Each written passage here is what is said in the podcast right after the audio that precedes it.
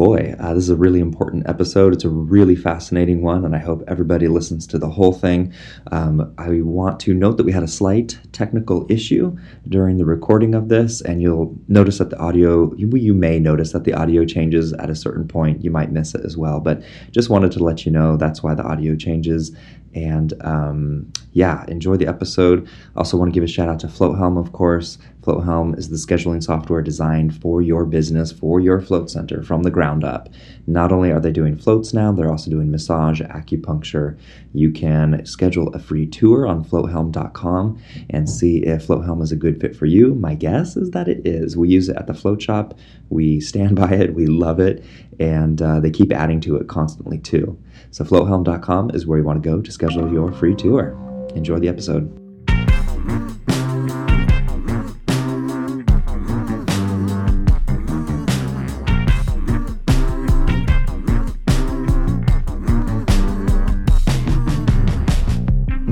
Welcome back to another episode of Art of the Float, where float centers thrive. I'm Dylan. I own the float shop in Portland, Oregon, with my lovely wife.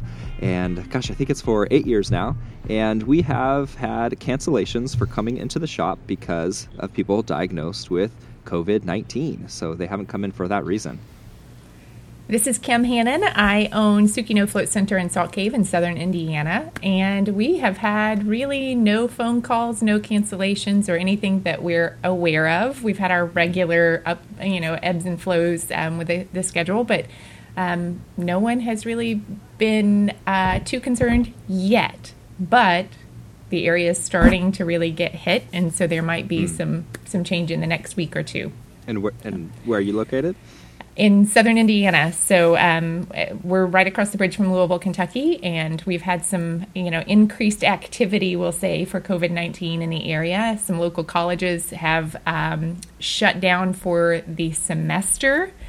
And um, another school just announced today that they are closing. They're about to go on uh, spring break this week, and then they're closing for two weeks after that as well.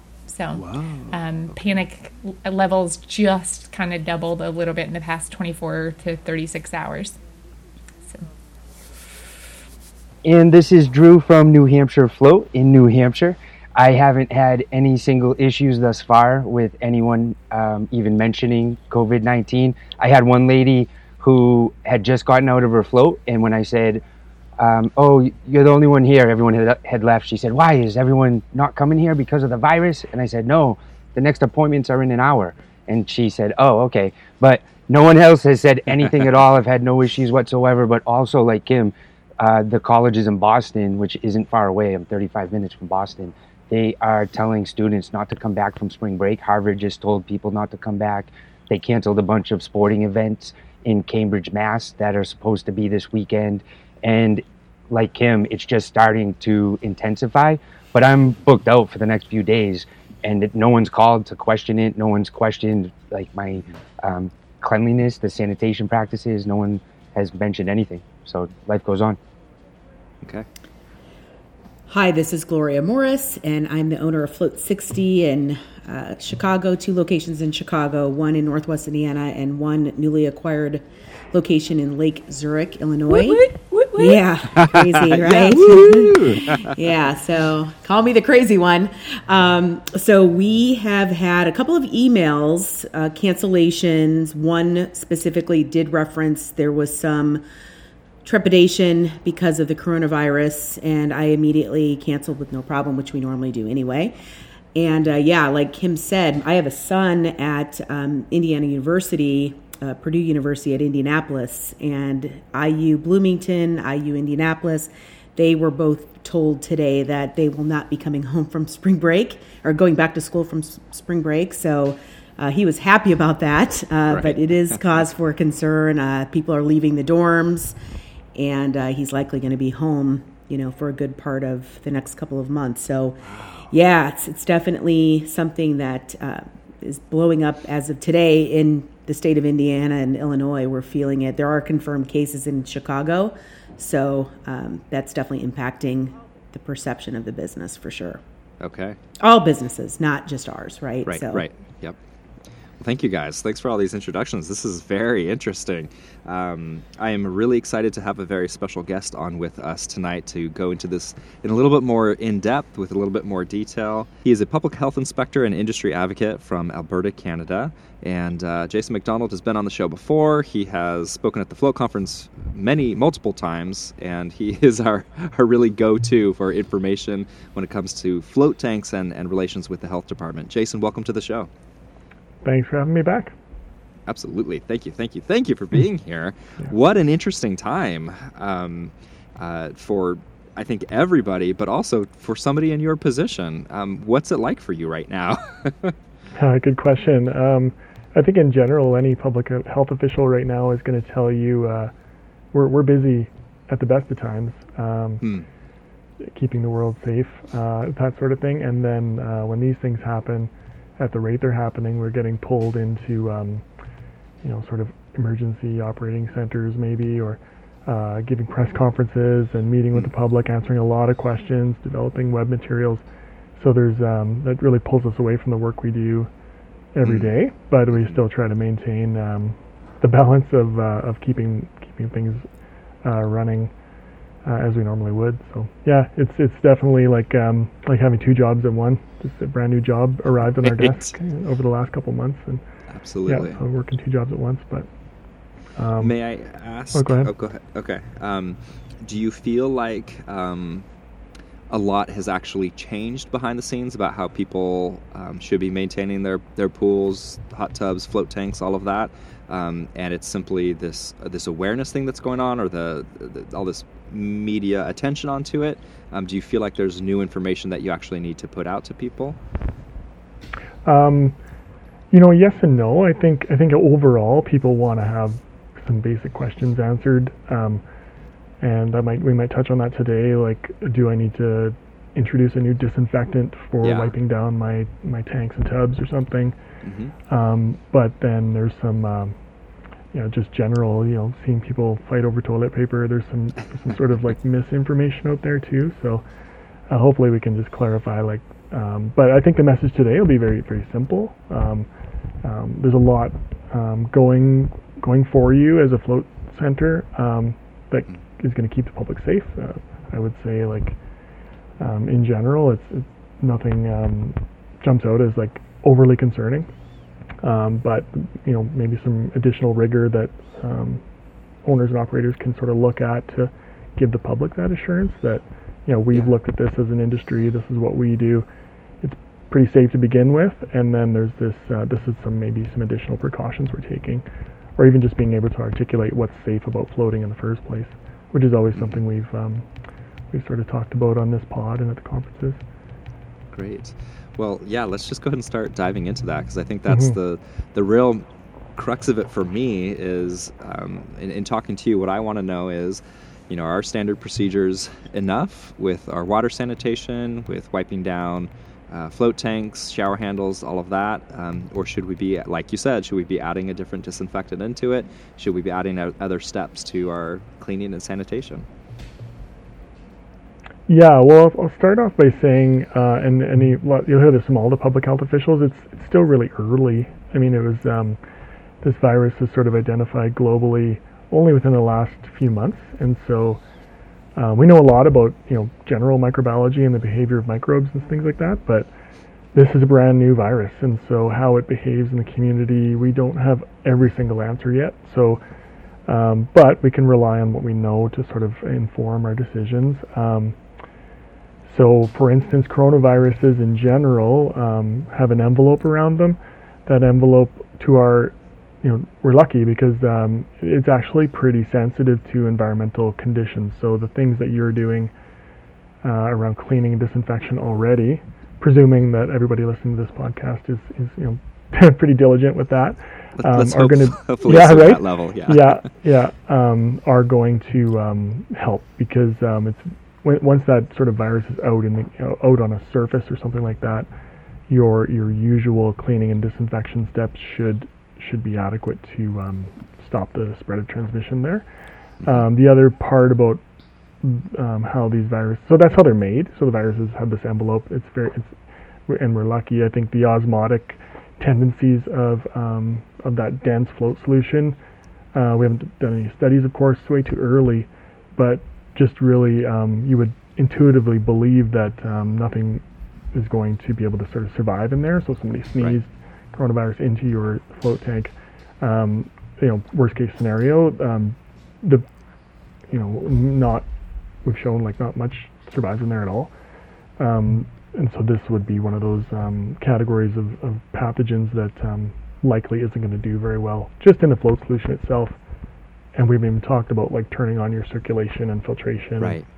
and, and, blasting it with UV light and stuff. So, um, so yeah, that's sort of about the virus. And then how the virus is spread, I think, is important to keep in mind too. Um, you'll hear public health officials talking about um, droplets um, so um, there's different ways you can acquire these pathogens. Um, droplets are ones that sort of don't travel very far in the air. They you can imagine like a sneeze and where that goes.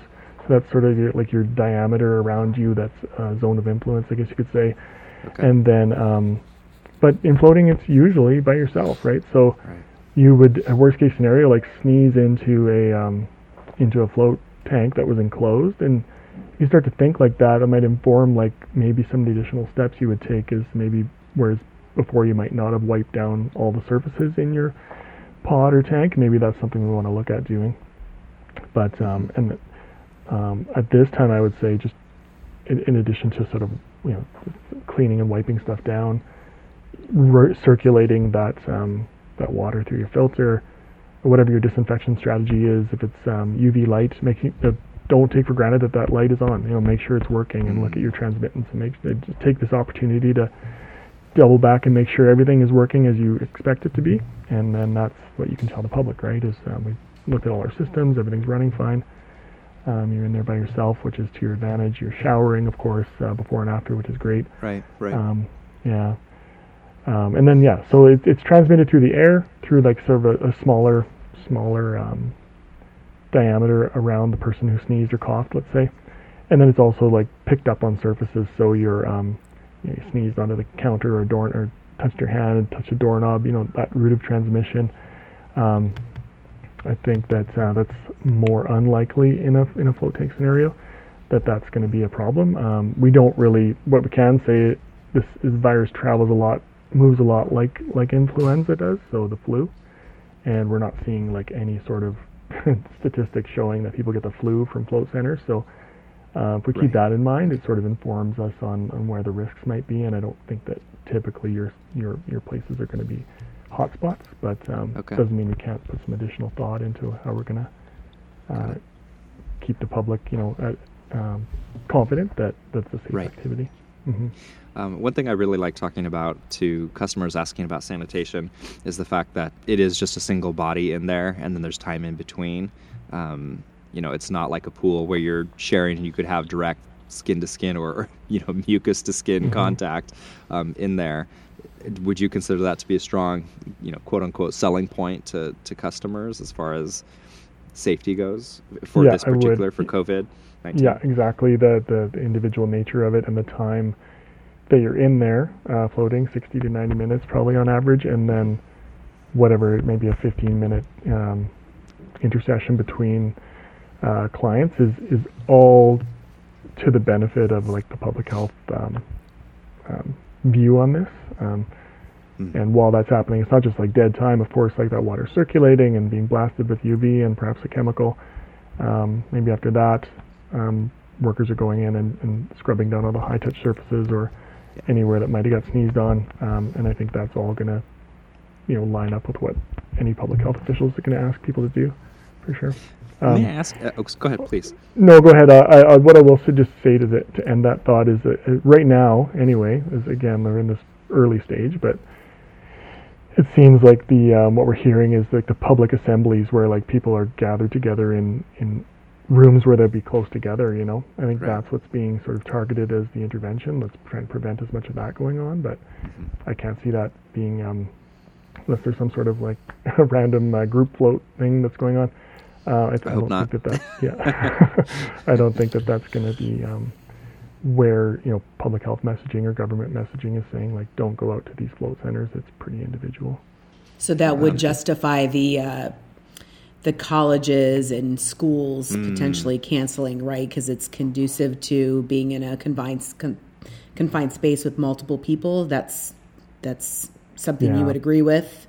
Yeah, I think that's what we're seeing right now, right? Is um, you know, cruise ships, especially um, those places where there's um, I don't want to say an unnatural amount of people in one area, but um, but just keeping yeah people separated from each other is a really basic public health measure. Uh, they might call it uh, isolation or self-isolation, or uh, in a more extreme sort of term, maybe something like quarantine or something like that, self-quarantine. But just the idea of um, keeping away from as many people as you can if you suspect that you have these symptoms. But um, yeah, and, and I don't I don't blame maybe some of the larger centers like colleges for sort of taking that step in your area, uh, especially at the early stage. Better better to be safe.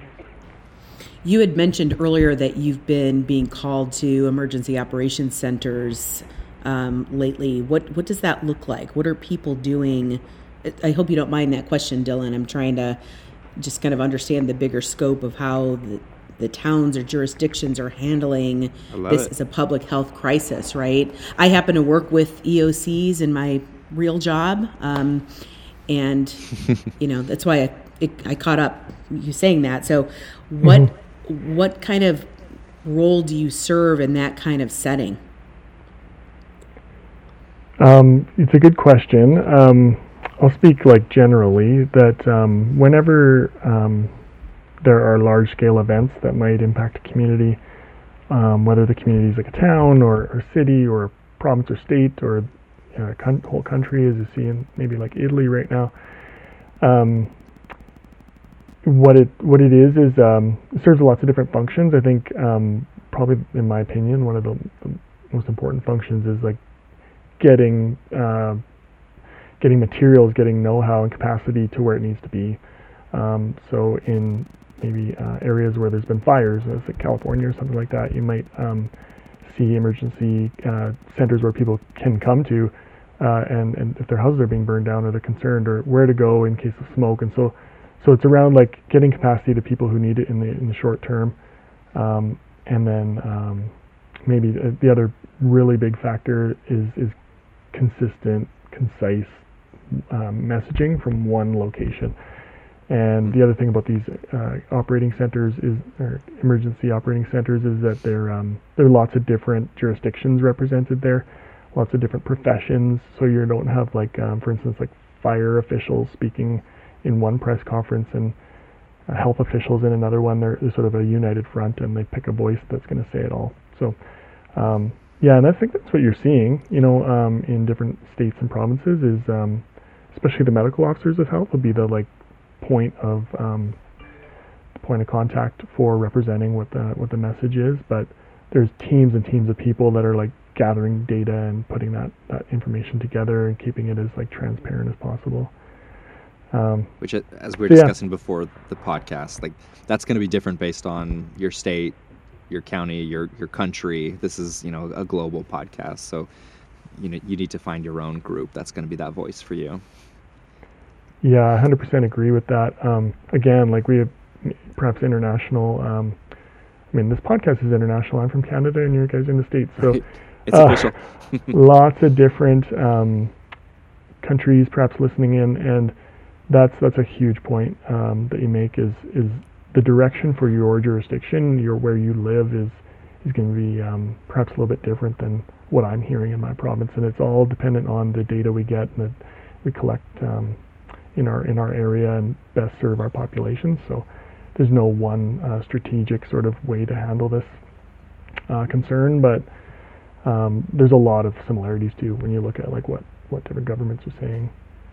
Yeah. sure Jason, um, there's a lot of concern that I'm hearing from other float centers about some possible quarantines or where the government actually asks people, as we're already seeing, to stay in, to not go out. That could obviously affect business. Are you hearing any of that? Have th- are there already contingency plans for the fact that they might tell entire populations to stay in for a couple of weeks? Is there already some talk of that, or is that not even on the radar from a health inspector's standpoint? Uh, it's a really good. It's a really good question. Um, I guess we're. This is really like, in, for me anyway, a lot of uncharted territory. Like, where could this go? And uh, can you imagine? Like, well, we've already heard on the on the pod already that like some schools may be closing. I have kids in school. Like, what am I going to do? I can't. You know, I have to look after them. Lots of different ramifications. Even if you look at um, some countries are saying like avoid cruise ships in general that sounds like a really good idea, right? But um, there's this like ripple effect, right, in the economy, and uh, think about the Caribbean, all these countries that depend on those cruise ships arriving. There's a, a really there's huge impact potentially there, and so I think what I can say is um, most public health legislation is built in a way that allows that decision to be made, uh, but we rarely, if ever, have used it. But it would sort of say like it would allow for like extreme measures to be taken if if the, if the greater good was was necessary. Um, that said, like those decisions are made with um, the utmost of understanding of, of what could what the impacts would be to businesses and individuals and the, and the economy and uh, um, and those in you know public health scenarios those might take a back seat to like you know we, we just don't want everyone to die so everyone's got to stay home but um, at the same time uh, yeah, they're not made lightly, and I think you'll see like just incremental decisions being made in different jurisdictions based on on the data they're seeing. Um, yeah, so there's those those mechanisms are there if we ever need them, but my my gut would tell me that um, we we probably uh, it'll just be like a step by step, you know. So you, what you hear um, in your area in terms of direction from the health department um, might might be a little less stringent, not less stringent, but just different measures than what we might hear out in, in a different state or province, and that's just depending on the number of cases they're seeing, number of people who traveled in, that sort of thing right now. Got it. I'm going to ask a few really basic questions, if that's Mhm. okay. They, they might even be considered dumb questions. Um, air purifiers in the lobby, is that something that's going to be helping? Um, air purifier, maybe ionization, anything like that? Or would that just be, is that silly? Um, is that going to be destroying a virus in, in the droplets that you're describing or the in the airborne carrying of the virus? No, no, good question. These are questions we get a lot of, and you know, I, I, um, I don't want to say I've been accused of being too like business friendly in my public health approach, but I do get what it's like. I do understand what it would be like to have a float center under your ownership and wanting to do the right thing for your for your customers, right? Um, that is that is um, I really respect that and what it takes to be able to pull that off. Um, so yeah, I don't blame businesses for asking like, should I go to the nth degree and get an air Mhm. purifier or something that is marketed to like zap um, zap the virus or whatever, right? It, hmm it, we see the opportunities um, that businesses will capitalize on potentially to like to market something that's going Mhm. to sell right now. So I would say this: um, stick to the routine practices. That would be um, keeping people like advise people not to come in if they're sick. You know, and I think that's the main thing. Keep and that includes staff. So not just customers and clients, but maybe staff too. Well, obviously staff too. So um, if your staff have traveled, if if your Hmm. customers have traveled um, and they have an appointment next week, um, and they're not sure, you know, just say like, you know what, just let's reschedule. Like that might be a better. I know that might be a financial hit in the short term, but maybe uh, money more better better spent than going and buying an ionizer or something like that. I I don't know. The best thing it would do is be to like prevent those people from like sneezing or coughing in your place if they might be contagious. So keeping them, just informing them of like you know what's what's best here. We're willing to work with you. Reschedule appointments if you travel. Like don't hesitate. Don't feel like you need to use uh, come in here if you're not well. I think that would be really. Um, that's what I probably would do before I went and invested in any technology that way. Um, but I know what I know. I, I can understand the struggle and like what. And, another good question we could probably follow it up with would be. Um, sorry, I'll, I'll stick stick with the air quality. I would I would rather just double check that my like HVAC system is working. So my heating, ventilation, air conditioning system that's designed to move air and uh, filter the air and bring air from outside in. Check that system before you go and like in, you know buy like a ozone purifier or something like that. I would I would invest in the t- in the uh, infrastructure you already have. Okay. And maybe just double check. Yeah, bring in an expert to have to make sure your your um, your air is circulating and moving as expected. That filters are changed or something like that. Um, right. I think that would be um, where I'd start. It would just seem to think that um, people coming in might have an additional layer of comfort if they thought we had some incremental filtration or you know that we did There is something that, above and beyond so it almost might be because yeah I, I- but you know it's a valid question. Does that really do anything right? Like, i'd rather get the answer to say it really doesn't do anything and we've looked into it with our health department and you know we've taken other precautions. You don't have to go into Yeah. the details but with, that's probably a, a Yeah. good way to go about it. But i do I- I- think the perception is reality right? I totally uh, would agree with you 100% that um, some public facing messaging about to your clients about what you're doing in response to this is is absolutely um, going to be probably even necessary. You know, if you want them to come out and, ha- and have a float, um, and the methods you choose. But I, I think um, some of the stuff we'll, we'll arrive at today in our co- in our podcast here will probably help to um, like just remembering uh, like that that not not much if anything grows in a in float solution. So that's something that you know is first and foremost to put out there, um, and then uh, speak about your filtration and your circulation and or, and your ozone and your peroxide or whatever you're using. Speak about that and how that's all sort of um, meant to keep things healthy anyway, uh, and that you you called in experts to look at your air handling or you, you called in you know did a maintenance check on all the circulation system and everything's operating optimally. That's all really reassuring, I think, to the public too.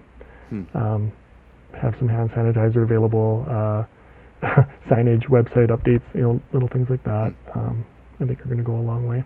Yeah. Awesome. Um, we we talked a little bit about some of the hard surfaces before, and I've heard conflicting numbers talking about you know misinformation that's out there. How long do you, uh, do you think that the pathogens actually last? I know a lot of it you know is still sort of being studied at this stage, but you know if it's on a hard surface, doorknobs, handles, those sorts of things, how long do, should we, um, you know, be aware that those pathogens could last, just to make sure that we are cleaning those and disinfecting those areas? hmm Um, we don't know about this virus and how it responds in the um, environment all all that intimately, but we do know that coronaviruses um, don't respond well to just general routine cleaning and disinfection. So um, I would say if your plan is like your your environmental surfaces within your facility, your doorknobs, etc. You know, honestly, maybe those don't get that much attention at all. Uh, but yeah, I would really drill down and have a written, maybe a written procedure to show staff what you expect of them. Um, um, and then, yeah, just following a client around and, and thinking what they might touch and where they might, you know, cough or something like that um, might be a good thing to do, um, especially within the float scenario. So laying down face up, what, you know, what does that look like? Um, is probably not worth, uh, or is probably worth exploring. Um, but I just I always like to hit home on this. Um, you'll hear even public health officials talk a lot about like what disinfectant is best. You know, should be bleach or peroxide or uh, quaternary ammonium. Lots of different active ingredients out there, but the we forget about the cleaning, right? And so it's it's really about elbow grease more than it is about any sort of product. For me, um, get in there with a with a cloth and wipe down the surfaces that you're concerned about um, and then apply a disinfectant. Um, I can't really tell you what disinfectant I is, is going to work best, but what I can tell you is um, a lot of EPA or Health Canada registered disinfectants will have like a virucidal claim, and maybe in this instance you might want to look at that. And that doesn't mean you need to break the bank. Virucidal claim is is generally pretty easy to get on a disinfectant, so. Um, yeah, I'll say all that, and I'll also say that I'm very mindful of your industry's commitment to keeping sort of chemicals out of the of where people float, and I respect that. And um, so there's a balance there, right? Um, you're looking for that cleaning aspect. You're looking for um, the right disinfectant. Doesn't need to be super powerful. This this like generally coronaviruses are pretty easy to kill, like I said, and then um, one that's not going to interact negatively with your float solution if it comes in contact with it. Those are all factors to consider. Um, And uh, finally, on the topic of disinfectant, I would just hit home that um, you might wonder when you're looking at two disinfectants, both with a virucidal claim, one costs $10 and one costs $5, for example. Often that's related to what we call contact time. Well, what I call contact time.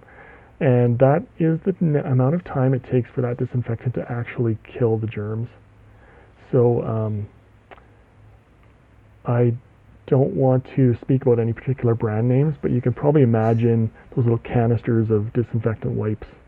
And they're super cheap. You can get them at lots of different department stores. You pull out pull out a wipe, you give the wipe the surface down, and you think you've like eradicated the germs. But in fact, if you read the fine print, it'll say uh, actually for that for the germs to get killed, that has to stay wet for 10 minutes with that disinfectant on it.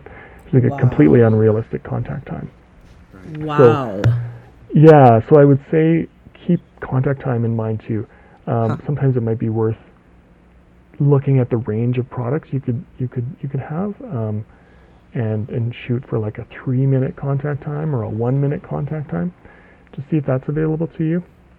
Um, and again, um, we've got like plastic and fiberglass tubs and, and different things like that. This, these are all factors to consider, but um, I would say it's the cleaning like actually take the time to physically clean that those surfaces. Um, probably very low risk. There's like somebody sneezed or coughed or like hawked a loogie on any of those, but let's just clean them anyway. That's what we call routine precautions. And then uh, choose the right disinfectant given those kind of variables I gave you.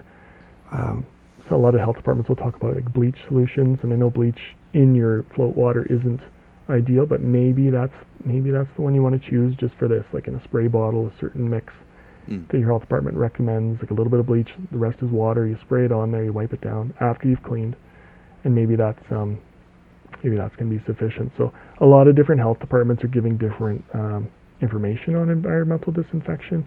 So I'd say look to them, but um, just keep those key factors in mind, like contact time and cleaning before you disinfect. I think those are the, those are the main things. Yeah. So walk us through what contact time looks like logistically. Mm-hmm. So my my team is in there. They're cleaning with a wipe or cloth, and they're supposed to literally lay this thing on the surface area for three minutes at a time. I mean, this really impacts turnover time. So, what is the most effective way to execute on that? Yeah, I think the most like we start, have to start with the cleaning, right? So soap and water or some equivalent solution that you might have anyway, like that's got to be first. Like clean, get off anything that's on there. Like that removes the soil, that removes the germs, and you're left with like a cleaned surface. That's very ideal. So um, so I, I don't want to go as far as to say cleaning is good enough because your health department might disagree with me, but um, I would float in a place that told me we vigorously clean our tubs after every float, you know, in response to coronavirus. I, I think that would be really, really good information. Um, but if you wanted to layer on, I would say then we uh, a one minute contact time. Um, like I think since you asked, since you asked your question, it's probably been about one minute. So what that would look like is you sprayed the surface and left it for as long as like since you asked your question, and then you went back and wiped it down. Okay. Or if you're using a wipe, you would you would wipe it, and you'd like look at it and say it's still wet, still wet. Oh no, it's drying over here. I'm gonna wipe some more in that area. Right? Can you imagine doing that for 10 minutes? It's um, especially with the water circulating, right? Um, and this is a whole other other tanks. Right. This is a whole other. And meanwhile, you're like hanging precariously over the float water, right? You might fall in or something. It just doesn't lend itself to uh, right. something Hence the wanna- question. Yeah. Right? Right. right. Yeah. When I get upset or stressed, I am a crazy cleaner. I use those Lysol wipes like crazy and I spray down my my counter Yeah. and I'm thinking, am I making it worse because I don't have contact time? That is crazy well, it's um, it's the wiping of the with the wipe is actually doing more than any sort of like germ kill probably. Yeah. What it's getting at with like how it actually might make it worse is um, if you've heard of um, antibiotic resistance. So this is where like if you acquire an infection, which is very common, they they're running out of like antibiotics to treat those infections nowadays Yeah. and um, we believe, I strongly believe that um, not following contact time on disinfectants is a, is contributing to that. So you wipe down the table, you kill the really easy germs to kill, but you, unless you have that 10 minute contact time, you leave behind the strong ones. And then they Wow. able to resist the disinfection on the next next swipe. Plus, they they have this like a crazy ability to transmit their genomes to other bacteria, The and, hell. and they learn how to. use Wow. Yeah, that is so crazy. it- right. And so, um, but how how how do you like undo the marketing on that? Right, like you're Yeah. if you're not wiping down all your kids' toys, that they will die. Right, and so you're. Um, that's a So huge I- message to undo. I feel like I'm I have misunderstood the contact time thing. So, Mhm. um, so I I wipe. That was the contact time, or it needs to be moist for five minutes, or Yeah. five minutes later, I then need to wipe it again with a different towel. Needs to stay moist. needs to stay moist. Yeah, Right? that's, that Is doesn't that what happen. you said? That doesn't happen. It needs the it needs the actual out quick. disinfectant to stay on the area for that amount For of contact time, Kill right? the ultimate Is that what you meant? Yeah, that's exactly it. Yeah, so each disinfectant will come with its own contact time. So if it's in the small print. Like go home tonight or look in your closets there and see if you have Yeah. disinfectant. Uh, um, and it'll generally the cheap stuff says ten minutes, and so um, Unbelievable. Okay. yeah, and so um, yeah, and that's where I was getting at with like you get what you pay for. The the ones with shorter contact times tend to be a little bit more expensive. Um, Man, they need to advertise that better. yeah. Um, so it just depends on what you're trying to kill too. Like I mean, some like I said, some germs are really easy to kill in like 30 seconds, and sometimes takes 10 minutes. But um, just I think it's always good to like promote that awareness. That just read the label. You know, I'm sometimes, super excited because I just looked up the uh, the cleaner that we use, and we use it's called Force of Nature. Do you guys know that? No. Um, are you familiar, Jason? Please don't squash my hopes here. Um, so it actually does like an um, it, comes in a little uh, vial, a tube, and then you drop it in with water, and it runs through a little um, electron process. Um, and it is uh, let's see, they're testing their EPA testing. It it says their dwell time for sanitization is one minute. They go by the common ten minute um, contact time, but their testing has shown a 99.9% reduction in 30 seconds. Um, Yeah. So that's that's pretty good. yeah, that sounds that sounds good. And so it's like a legit Sounds like marketing to me. I know, but Well, what about this one? So we use we use Virex, and I've got and I, at first I was really excited because it says contact time allow surface to remain remain wet for one minute, and then if you continue reading, it says so it says uh, allow surface to remain wet for one minute to kill HIV one, five minutes to kill HBV, HCV, and for ten minutes to kill all other organisms cited on the label. Mhm. And all of a sudden, I'm like, oh, wait a minute, this isn't a winner. Um, Yeah, it's sort I of like has Virex was to, a beast. I thought it was the ultimate. It has to line up with like what you wanted to kill. And in this case, um, the like enveloped viruses are probably in the 30 second range. Like they're actually quite easy to kill, which we're Okay. lucky. If this was like uh, some other some other pathogen that was really resistant in the community, um, we'd be probably having a different discussion. But I, I just sort of yeah uh, use that as an opportunity to talk about. I, dwell time is the other way to say it. I couldn't think and recall. I said that I call it contact time, but yeah, I think it's referred to as dwell time now. And so that's just um, yeah, that surface that's been cleaned has to remain wet for that dwell time. Like that's what that refers to. would you recommend spraying down a room with Virex? You know the the, the high contact points, and then just going into the next room doing the same thing. You know, hitting all the rooms and then circling back and then wiping it down so that it remains wet for longer. Yeah, I think that's a really good. Um, I mean, depending on your disinfectant, depending on your um, facility, that, that that intuitively sounds like a right a good idea. Like we call it uh, like spray, wait, and wipe. So Mm. like, but don't forget to clean first, right? So you like you clean it in down, then you do the spray. You walk over and you do the next room, same procedure. Probably by that time, go back to room number one and and, and wipe it down again Okay. um, again, like whatever your disinfectant um, describes as, as as a dwell time would be the only factor there to consider. But um, yeah, that sounds that sounds like the right idea. Like you're thinking along the lines of what what I would uh, recommend. Yeah.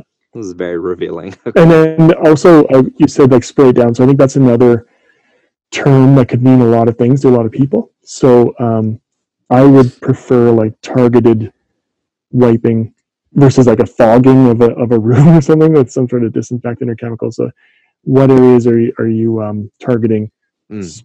direct spray on that or spray into a cloth and, and wipe depending Okay. on, on the manufacturer rather than um, just like a big mist everywhere. I think that's counter to probably what you guys are. I had know heard about that anyway, that was happening in China, that they were spraying but- Mhm. some kind of airborne disinfectant. And I wondered if that was effective at all. Yeah, I saw pictures of that too, and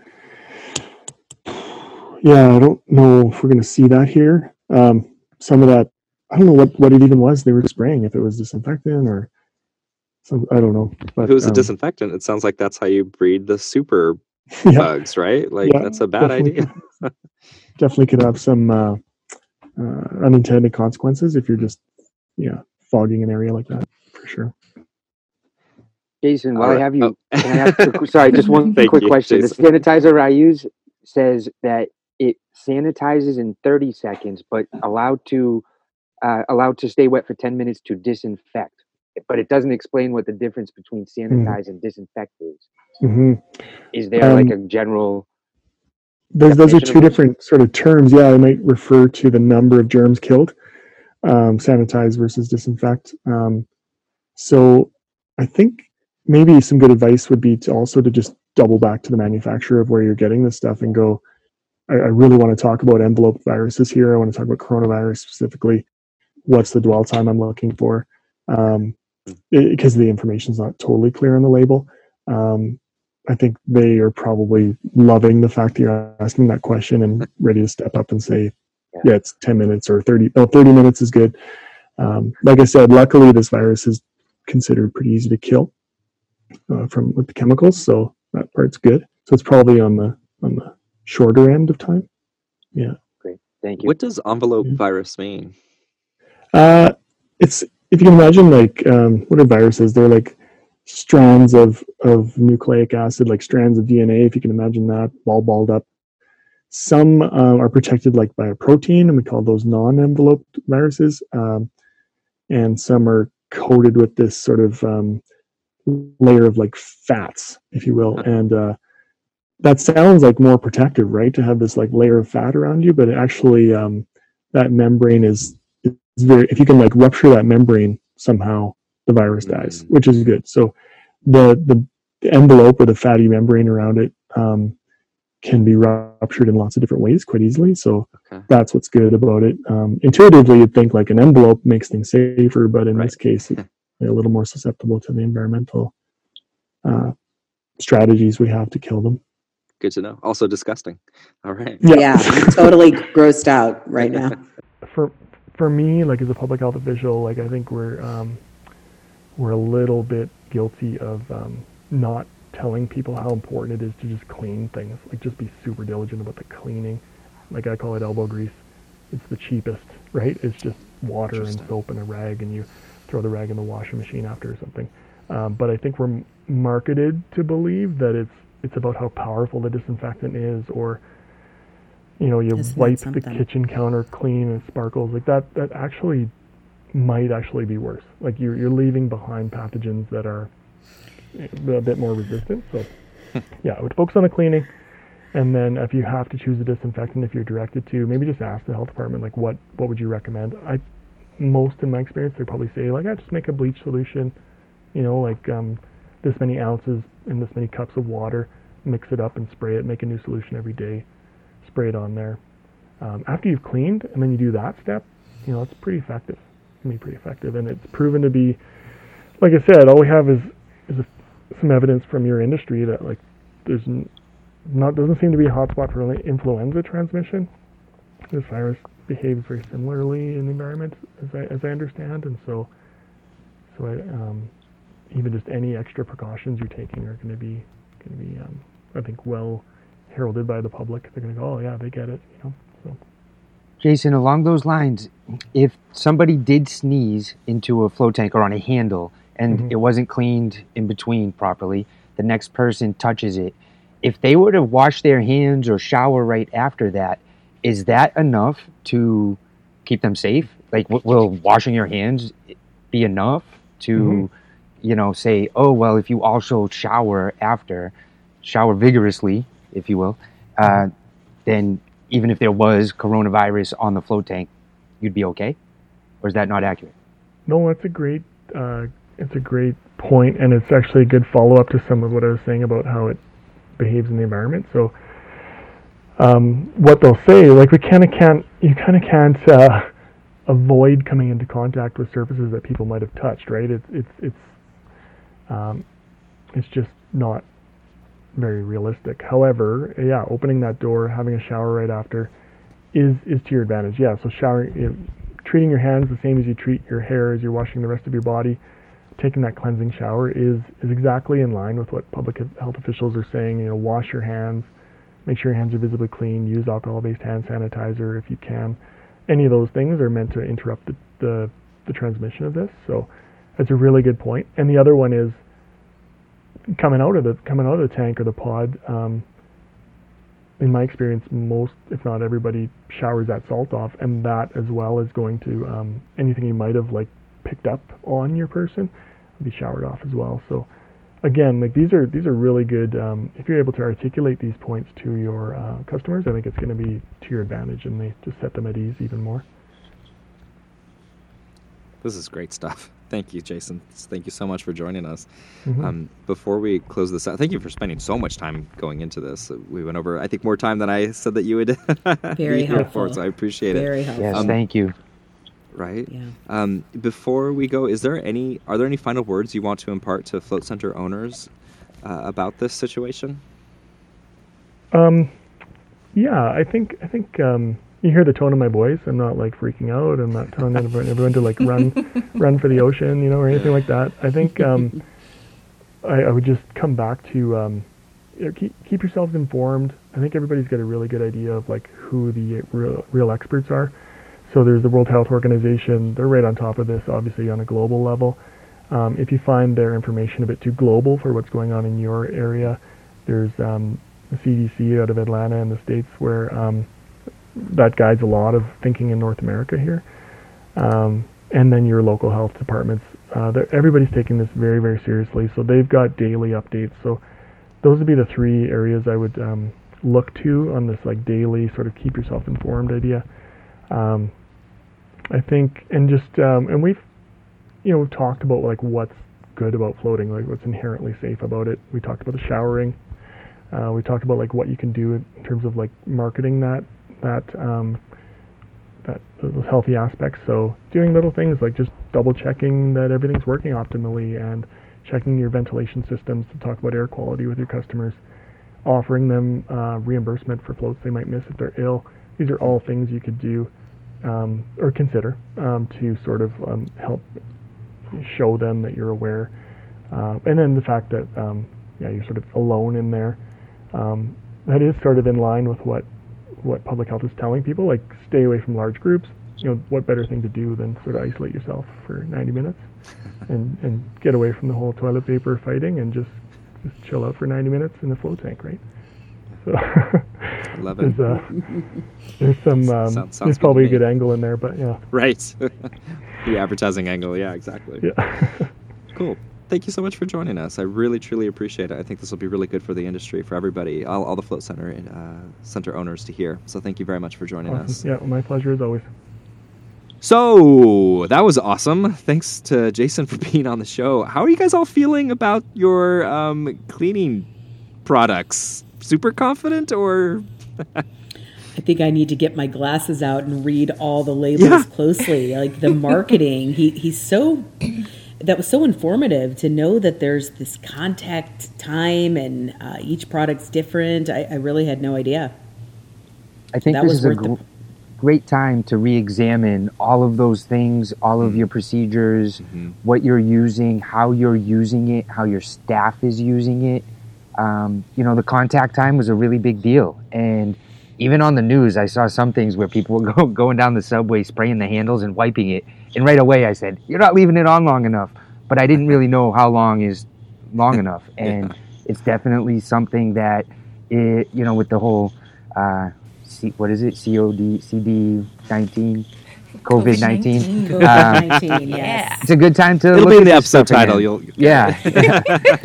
Uh, right, but this is perfect opportunity. Make sure everyone's doing it, doing your cleaning procedures properly, and uh, and like Gloria said, looking at the fine print of what you're actually using and how long it takes to work and how it works.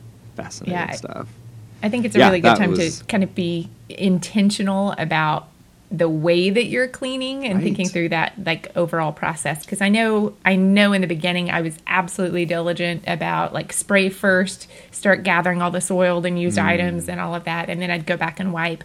But it, I know there've been busy days where I haven't left it on there long enough. Mm-hmm. Um, so it's a really good reminder uh, about just that idea of leaving it on a little bit longer, a little bit longer. Yeah.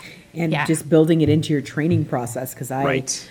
Definitely don't feel like that's ever been part of it. So I'm Yes, going to agreed. as soon as this gets published, this this podcast, I'm going to post it on all four of our logbooks and Mm-hmm. have everybody sign off on the fact that they they listened to this episode in full. I think what was really uh, reassuring about that, though, is the fact that he said this virus is really easy to kill. So Yeah. even if we haven't been doing it perfectly, we're probably Right. still getting it. It's a But- disgusting envelope virus. It can be killed easily. It's great. Yeah, we can knock it out easy.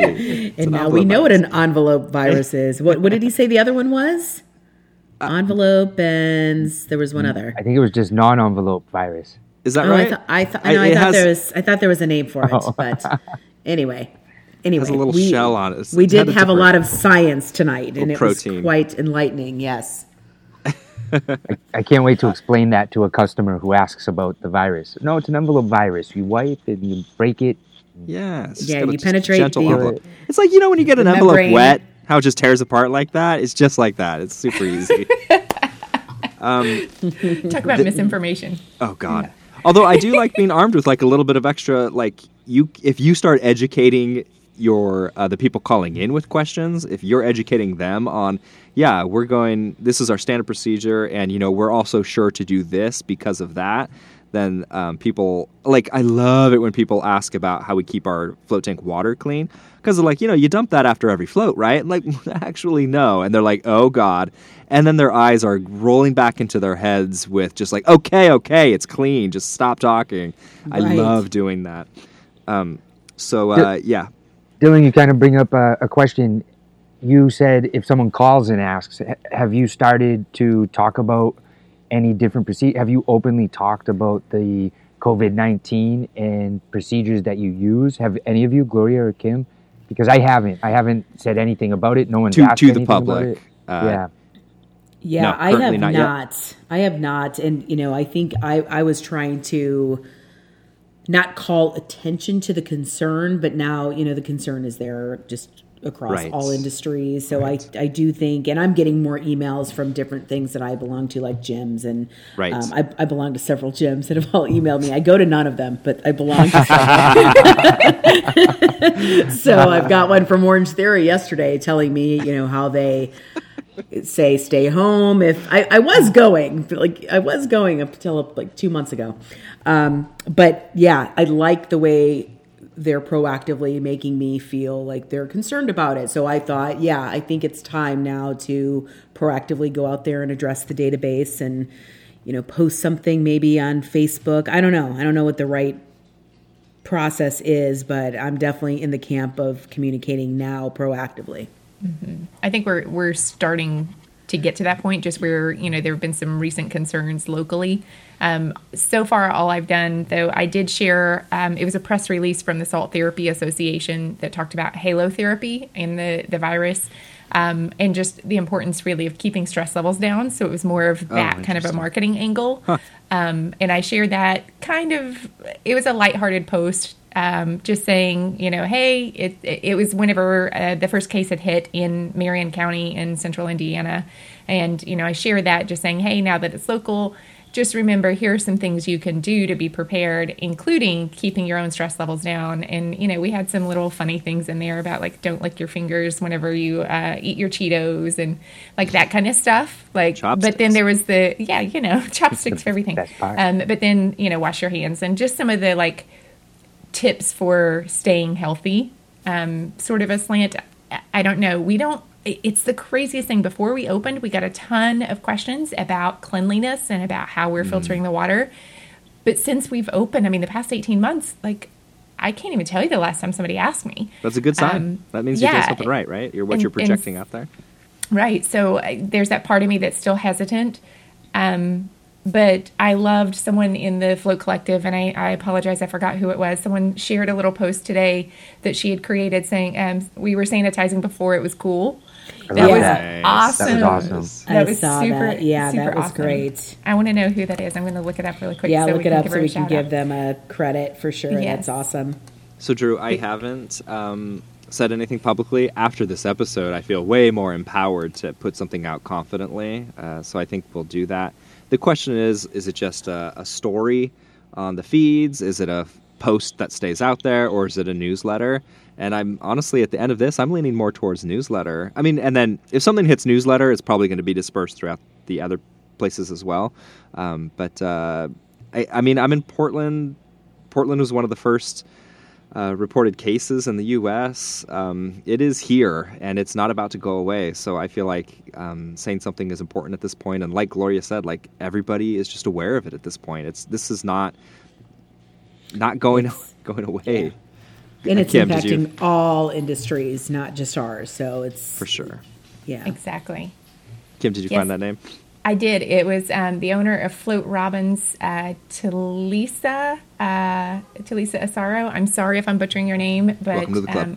um, yes, but awesome post. I love it. You know, it's a it's a a fun way to say like we were already thinking about this. We're already doing this stuff, Um, Right. but also acknowledging that people are really concerned about that. I thought it was just brilliantly done. Nice. So yeah.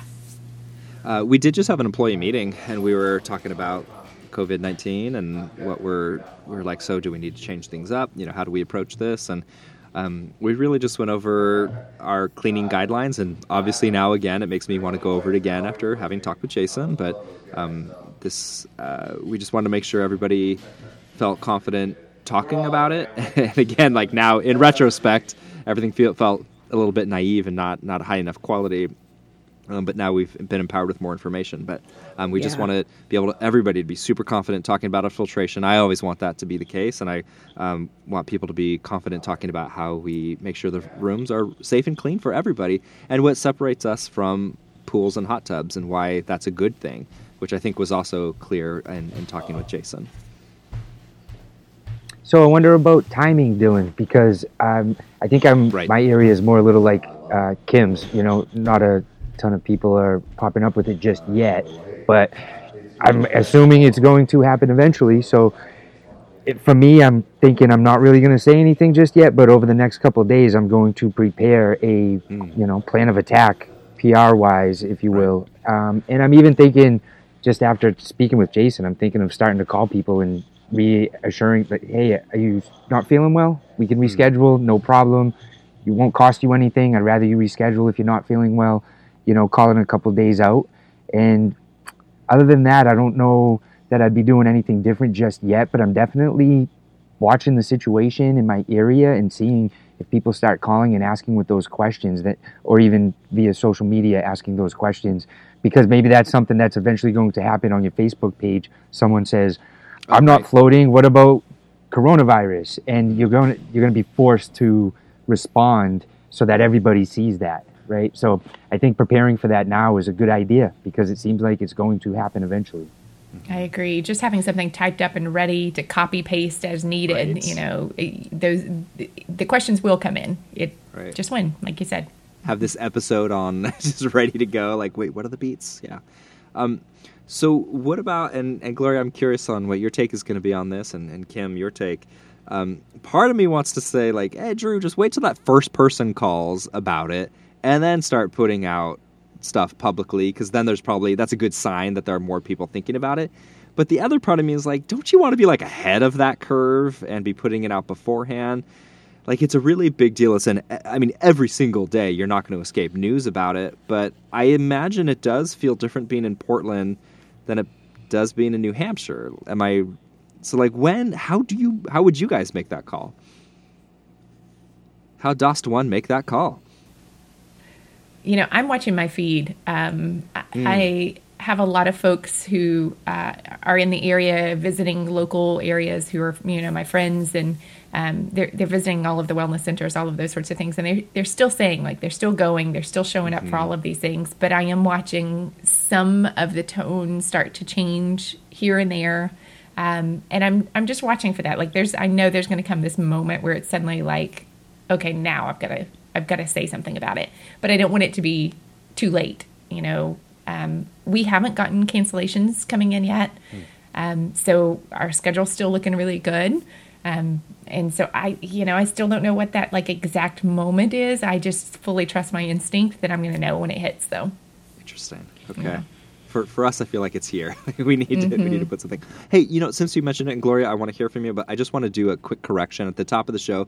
I said that we had somebody with CO, uh, excuse me, with COVID nineteen uh, cancel. It was actually a family member uh, that had COVID nineteen. Kim threatened to call just... me out publicly for lying. no, I just want to be. That clear. I don't want to eating away at you. It was. It, it, was. Um, uh-huh. So so they canceled Such integrity. there was a, a high chance that they had it and they didn't want to bring it into our facility. So we appreciated that. Okay, just want to get get them off my chest. I yeah, can't live a, with it. That's a really good thing. Um, yeah, so I I'm with you, Dylan. I think now is the time and i am literally going to get off this podcast and, and go communicate um, hmm. put something together because I, I, was kind of teetering right so now i feel that it might be overdue i think it is overdue hmm. and um, it's it's just responsible as a business owner to go out and make sure your clients understand that this is top of mind that your employees are being uh, you know talked to about the best demonstrated practices of controlling these these issues. Um, we're all thinking about everybody's health and safety, and we always have been. I do think um, back to the person in the Float Collective that posted that little meme. I, I, think we've always thought about sanitation. We need to remind people about that. And you brought up another good point, Dylan, that your employees have to be trained to have absolute confidence on the sanitation cycle between floats no matter what even if this didn't exist. And i started to question like when's the last time we revisited that? When how often do we talk about it? Do our new people have that level of confidence? Right. if there's one thing we know they're going to get asked about it's that. So i want to go back and just make sure i'm not taking that for granted with our 27 people that we have working and wow it's right. it's tough right so yeah. And I think I, you know, I'm definitely going to have my statement ready and I'll have the post ready, drafted, and I just don't know when the right time is. Huh. You know? All right. Yeah. Yeah. And I think because I don't send a lot of newsletters, getting a newsletter oh, from right, us right. would be like super jarring. I mean, it's been uh, six months almost since I sent my last newsletter. I, I oh, just wow. don't do a lot of them. Yeah. Which I know coming from a marketing person sounds like you know blasphemy but i just, just don't important when they show up yeah it's it's just not that important for us and so if i sent it i feel like that's going to throw alarms for people um, I, but yeah. and then that's the thing that's the thing to weigh against like what's the alarm already and how much will that alleviate it by putting something out there and I, yeah again i can't speak for where you're at but just it just seems like the awareness is so high the toilet paper is so low by the way why yes. don't people own bidets? What are we doing? oh my gosh, Graham and I have been having soon. this conversation. like, why don't just get a bidet? archaic world are we living in here? Right. People they are really wiping. are great. Yes, they really, they really are great. Thank you. Thank how you. about how about Jason talking about the whole toilet paper wars in, in the right. aisles, right? Yes, and, I um, love it. No, it's it's definitely a modern luxury that we should have been uh, hmm. taking advantage of. I wonder if there are any float centers that have them. Well, perhaps not in the U.S., but I'm assuming in Europe. I yeah, they do. I wonder in the U.S. that would be uh, pretty cutting edge. All right, I've derailed the show. We should wrap this up. uh, have you or have I? I did I did I go? Did I am I at it again? Um, we I think yeah. After last week, oh boy. Dylan, uh, yes. before we do wrap up though, Please, I think yes. coming kind of um, piggybacking off of some of the important points that I pulled out from the Jason McDonald interview yeah, is yeah. that as float centers, we have a lot going for us. in a Yeah. positive way. Mhm. And I think there was a lot of tidbits in that um, that we we have you in isolation. You're alone. You're not out in the public. We do heavily sanitize in between everything. I basically wipe down everything after everybody comes in. I only have three tanks. As three people come in, three people go out. It's very easy to clean. We have low amounts of people uh, as far as numbers of people. Um, there's not a hundred people, a thousand people coming through every day, and um, so you know already we know some of our safe features of what we offer, and those are the important things to highlight and to focus Yes. on rather than being nervous about what we don't know. Focus, answer those questions with what you do know, what you do do, and the positive steps you take to keep your place safe. Focusing on do do, yes. Yeah, as opposed to like, hey, these are the steps we're going to be taking. Yeah, absolutely. Like, hey, this is what we already do. Like, like the meme said. Like, we're we're way ahead of you. I like that a lot. and you're showering before and after, Yeah, right? it's good so stuff. if you did touch something, shower appropriately. Don't take one of those 30 second showers. Take a real shower.